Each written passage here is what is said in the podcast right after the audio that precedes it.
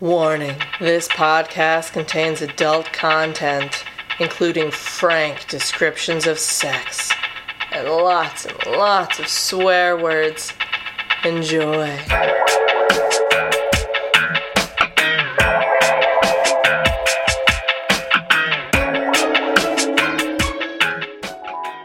Hi, Neil. Hi, Christine. Hello, Claire. Hello, Christine. Hello, Neil. Hello, Claire. It's been a, a couple weeks. It's been a, a rough couple weeks, kids. That's what the calendar says, at least. Oh, God. Yeah, um, although I do appreciate uh, an, an author I follow on Twitter is like, so everybody's having a rough week. I have to say, as a black man, I've been having a rough life. So enjoy. And I was like, yep, okay, Yeah. fair. America in general has been having a rough several centuries Yeah. for Yeah. a lot of people. Um, so this is a special episode, uh, A a, quickie. quickie. Um, we wanted to take a moment, take a breath, uh, to just talk about uh, what's happening in the real world. We generally try to make this as uh, romance based as possible, but now is this right now isn't quite the moment for that. Yeah. So um, we thought just we would take a moment for the three of us to just sort of talk about things that we feel are important to talk about right now, um, with the caveat, of course, that we are white people. So you don't you don't have to listen to us right now. You really don't. It's fine. We we we are offering up our opinions. Do whatever you want with them. It's fine. Uh, during this time, we're going to very quickly recommend several uh, organizations, books, places, ideas that you should kind of think about. But um, right now is a very good time to look for um, Black podcasters and start subscribing to their podcasts and uh, start listening to what others around you have to say on those topics. Um, uh, what's important right now is supporting voices in media that, in general, are pushed to the side, aren't funded well enough, aren't given enough space, aren't given an opportunity. Make uh, like if Apple knew what was good for it, it would push all of the black podcasts right now. like be like everybody else aside, just these ones. Um, and we're hoping that uh, you take the opportunity to also subscribe to those. So um, what we thought we would do uh, instead of just giving a sort of blanket we support black lives matter statement.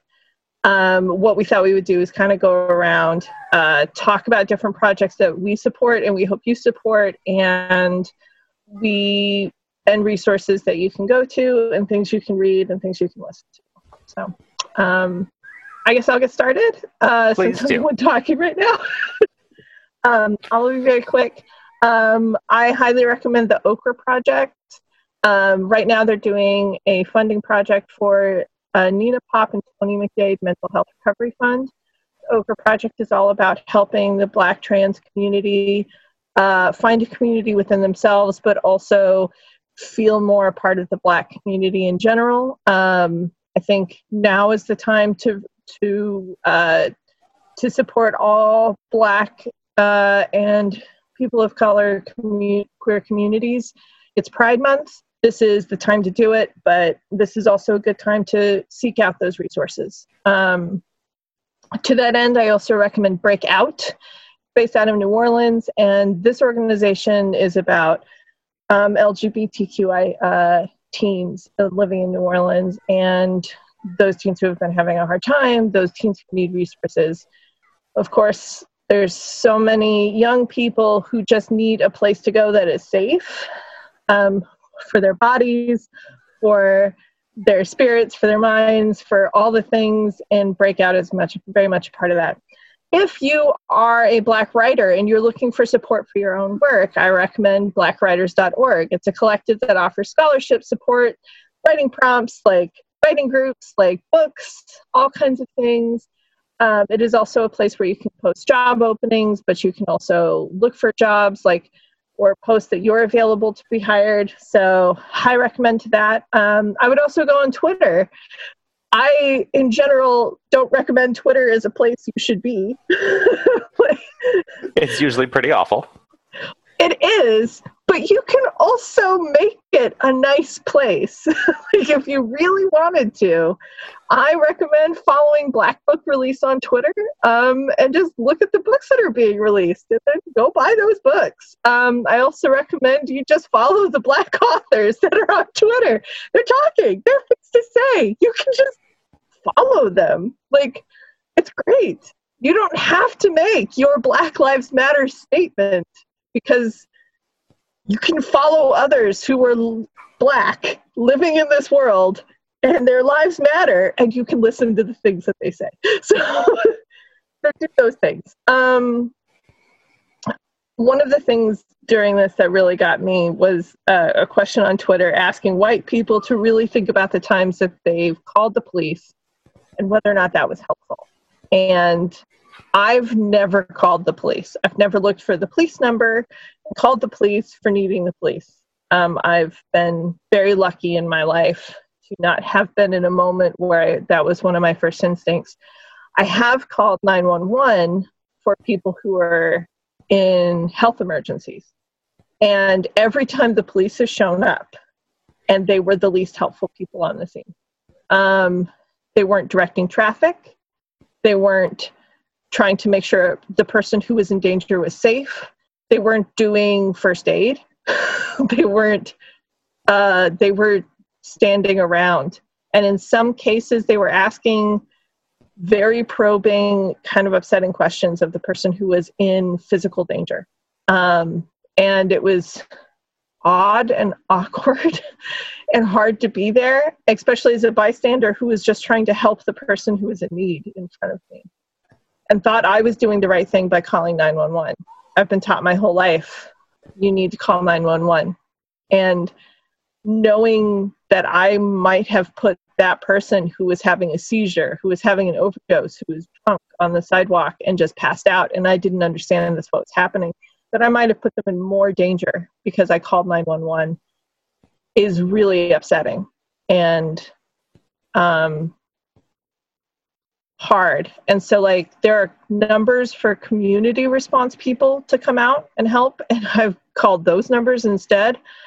And in general, they're listening to police scanners in San Francisco. And both times when I've uh, when somebody in, uh, on the street has fallen in front of me and had a seizure or been having an overdose or passed out, community response people came and were immediately like giving life support, helping that person, being open and honest, like de escalating the situation and telling the police to back off.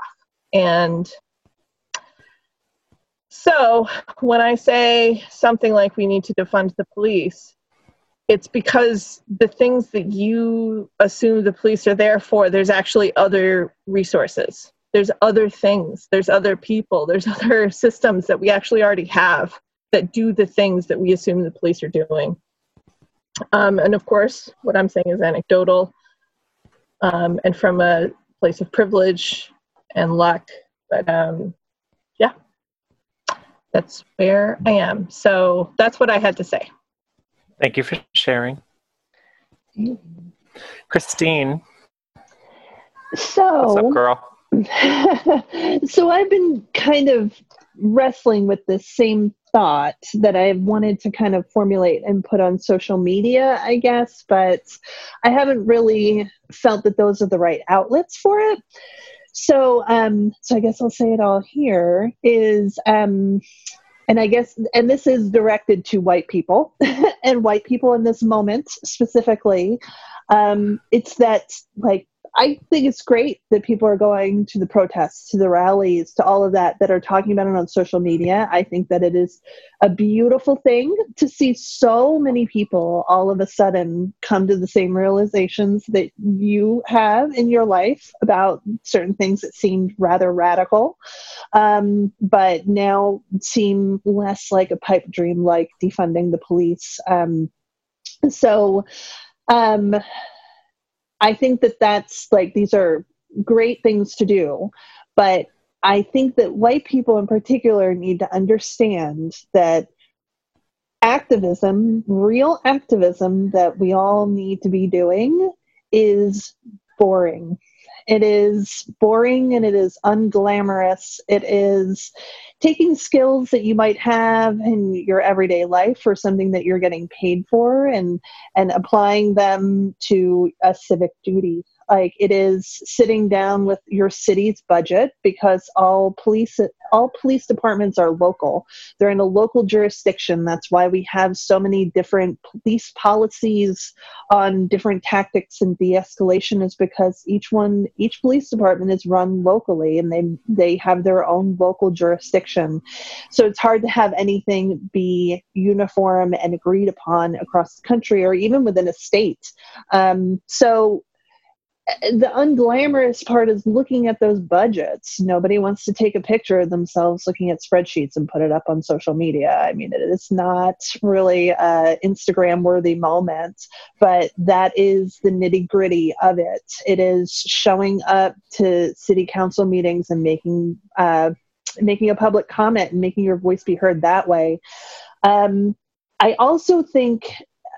Uh, thing that I hope would happen soon, um, and I did mention this on social media, is that I think that everybody should be lobbying their employers to allow them time to go to public meetings um, to meet with their local officials because all of that stuff happens during the day which is by design exclusionary people cannot just leave their jobs, especially if you're a shift worker, to go to a budget meeting where they are talking about approving a $30 million budget overage for uh, overtime for a police department that you know wasn't in the budget and will undoubtedly take services away from some other department in your city and like I said, that is by design. It is designed to be exclusionary that these meetings are happening during the day or votes that happen close to midnight every night. That that excludes people who have childcare um, needs, who just have travel concerns. You know, to get downtown if you're limited on public transportation, especially in the Bay Area, can be extremely limiting. Um, so it's a way to keep people out. A lot of politicians will only meet with constituents during business hours, which is also an exclusionary practice, except for those times when they're up for reelection, which is an insincere way of um, garnering public support. So, um, you know, I would hope that more people in this moment realize that that is what needs to happen. More people need to get involved in that specific way that is, it's, it's not photo worthy. It's just, it's, it's boring and it's at home and it's tedious and it's the actual work of it and it's discouraging how long change takes. Like we may not see the changes that we want even in our lifetime. So it's a long game and it's a lot of work. So um but if you keep showing up you learn what other organizations are in your area that are working towards these things. And you will learn, especially as white people, if you do not um, try to take over and make yourself the center of these organizations. Um, which is also, you know, something that I would hope that everybody would intuitively understand at this point, but I guess it bears repeating. it's, um, you know there is a place to be an ally and that is showing up and ask and and waiting until you're asked for your input. Um you know and i think that that is something that a lot of black people and people of color indigenous people also have experienced their whole lives and but they're waiting and aren't really asked for their input. Um so you know that's something that's a certain privilege and you know white supremacy that we do need to to roll back to. So when you're looking to have an entree into real activism and like something that is really going to make black lives matter you have to hang back and and figure out your place. And that takes an awful lot of humility and it can be a real struggle. But this is already happening in your town. You need to go find it and you need to help in a good way, in a, in a really productive way. So, um, yeah, I mean, there's a lot of stuff that's happening that's just like very hopeful, but it's also very painful to see how long it's taken. So, yeah, so those are my thoughts on this in this moment.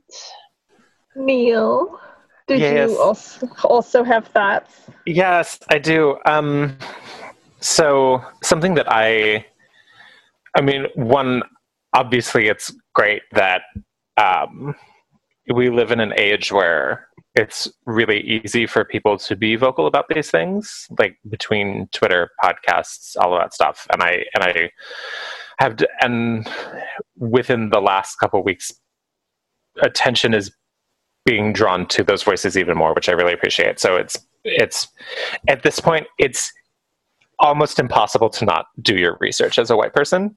Like it's being presented to you, so please please do your research. Um, something that I uh, learned about was the the system of the police unions and just like how much power they have.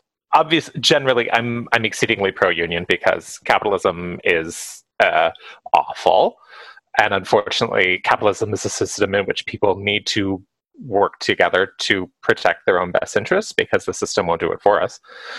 Um, but unfortunately um, police unions all over this country are set up in such a way that they there's they don't have to be held accountable for a lot of things. So even when we have situations where there are new police chiefs, new mayors, new governors who want to enact change, um, they uh, oftentimes they get stymied by the police unions, and there have been a lot of situations where police chiefs will come in and they will fire police officers for poor conduct and then the union will look at their cases and just reinstate them and say no you have to hire them back. Um, and there have been oftentimes where a city will say oh well instead of it being solely on the union we'll have this sort of like advisory committee. And oftentimes that's predominantly made of police and sometimes it'll be like oh we'll have some citizens in there too. But then a lot of times that oversight committee has no real authority to hold the unions accountable. So the the oversight committee can say, "Oh, this is our recommendation," and the union can be like, "Okay, noted. Thanks. We're going to just go do whatever we want." Um, so on the one hand, obviously, it's awful that th- like this is so entrenched that it, it, it's a system that needs dramatic overhaul, and and like as me as an individual, I I it's hard for me to cope how I can go about enacting that change. Um, but that's why we all need to get together as people in a supposedly democratic country um, to enact the change we want to see. And then at the same time, learning this, it was really heartening to hear that there are there are people in the system trying to enact change. Um, and I think that that's important for me personally to remember that, like, oh, like there are there are good people in the system. It's just that the system is so immovable, or it seems so immovable that um, that it's even when people try to do the right thing, they they're stymied, and that's really upsetting to me. Um, but also, I have uh, recommendations. I assume if you listen to this podcast that you like podcasts and you like books. Um, so I want to recommend um, episode, the uh, the podcast Throwing Shade is great, but especially episode 446. Um, the that podcast is hosted by two white people, and that episode is very specifically, "Hey, fellow white people, here are things. We're providing links. We're giving you names. We're giving you action items. There is no excuse not to do anything." Um, and maybe that's what we as white people need to be doing not Like, we need to obviously listen to people of color, listen to the protesters, listen to Black Lives Matter, and then we don't have to tell them to change, obviously, but turn to other white people and be like, hey, are you doing your homework? Are you doing what you need to be doing? Great, because unfortunately, sometimes white people have to hear it from other white people before they do anything. Gross. Um, I also would recommend uh, the episode of the the Daily, which is the New York Times podcast from June fifth, and it is uh, I think it's titled "Why They Protest," and it's simply interviewing I think it's five different Black people and just like what they have to put up with. If you don't have enough examples in your life of this, listen. And it's like one person has had altercations with the police for absolutely no reason other than the fact that he's black. Um, but this one kid was like, he worked at he he works at the Mall of America, and he was trying to get into the building through the employee entrance to go to work. And the security, he had his badge, he had his T-shirt, he, and the security guy was like, "Oh, you need to call your manager and have your manager come escort you into the building." So he called his manager, and his manager's like, "I'm opening up, I can't come get you." And so then this kid was like, "Hey, my manager's opening i i have to go inside to go work now. And the security guard said i don't believe you. So then the kid had to go around to the to the main entrance. Just like little things like that, that happen all the time. And that episode is for me like really it was really powerful just because it was people just being like here's a story of this thing that happened to me. Um, i'd also like to recommend the New York Times podcast 1619, which is about the um, far reaching and often invisible effects of slavery on this country and what it means to be a black person in a country that has a history of slavery. Um, and then if you need a second to like take a little bit of a breath, uh, Two Dope Queens is an amazing podcast. Um, definitely recommend it. Also, Minority Korner, which is part of the Maximum Fun Network, is um, people of color meeting to discuss issues with an eye towards intersectionality, um, which is always important. Uh, and then books wise, the ladies, the, the black women that we've read, Beverly Jenkins, Alyssa Cole, Jasmine Guillory, go read all their books. Just go read all their books.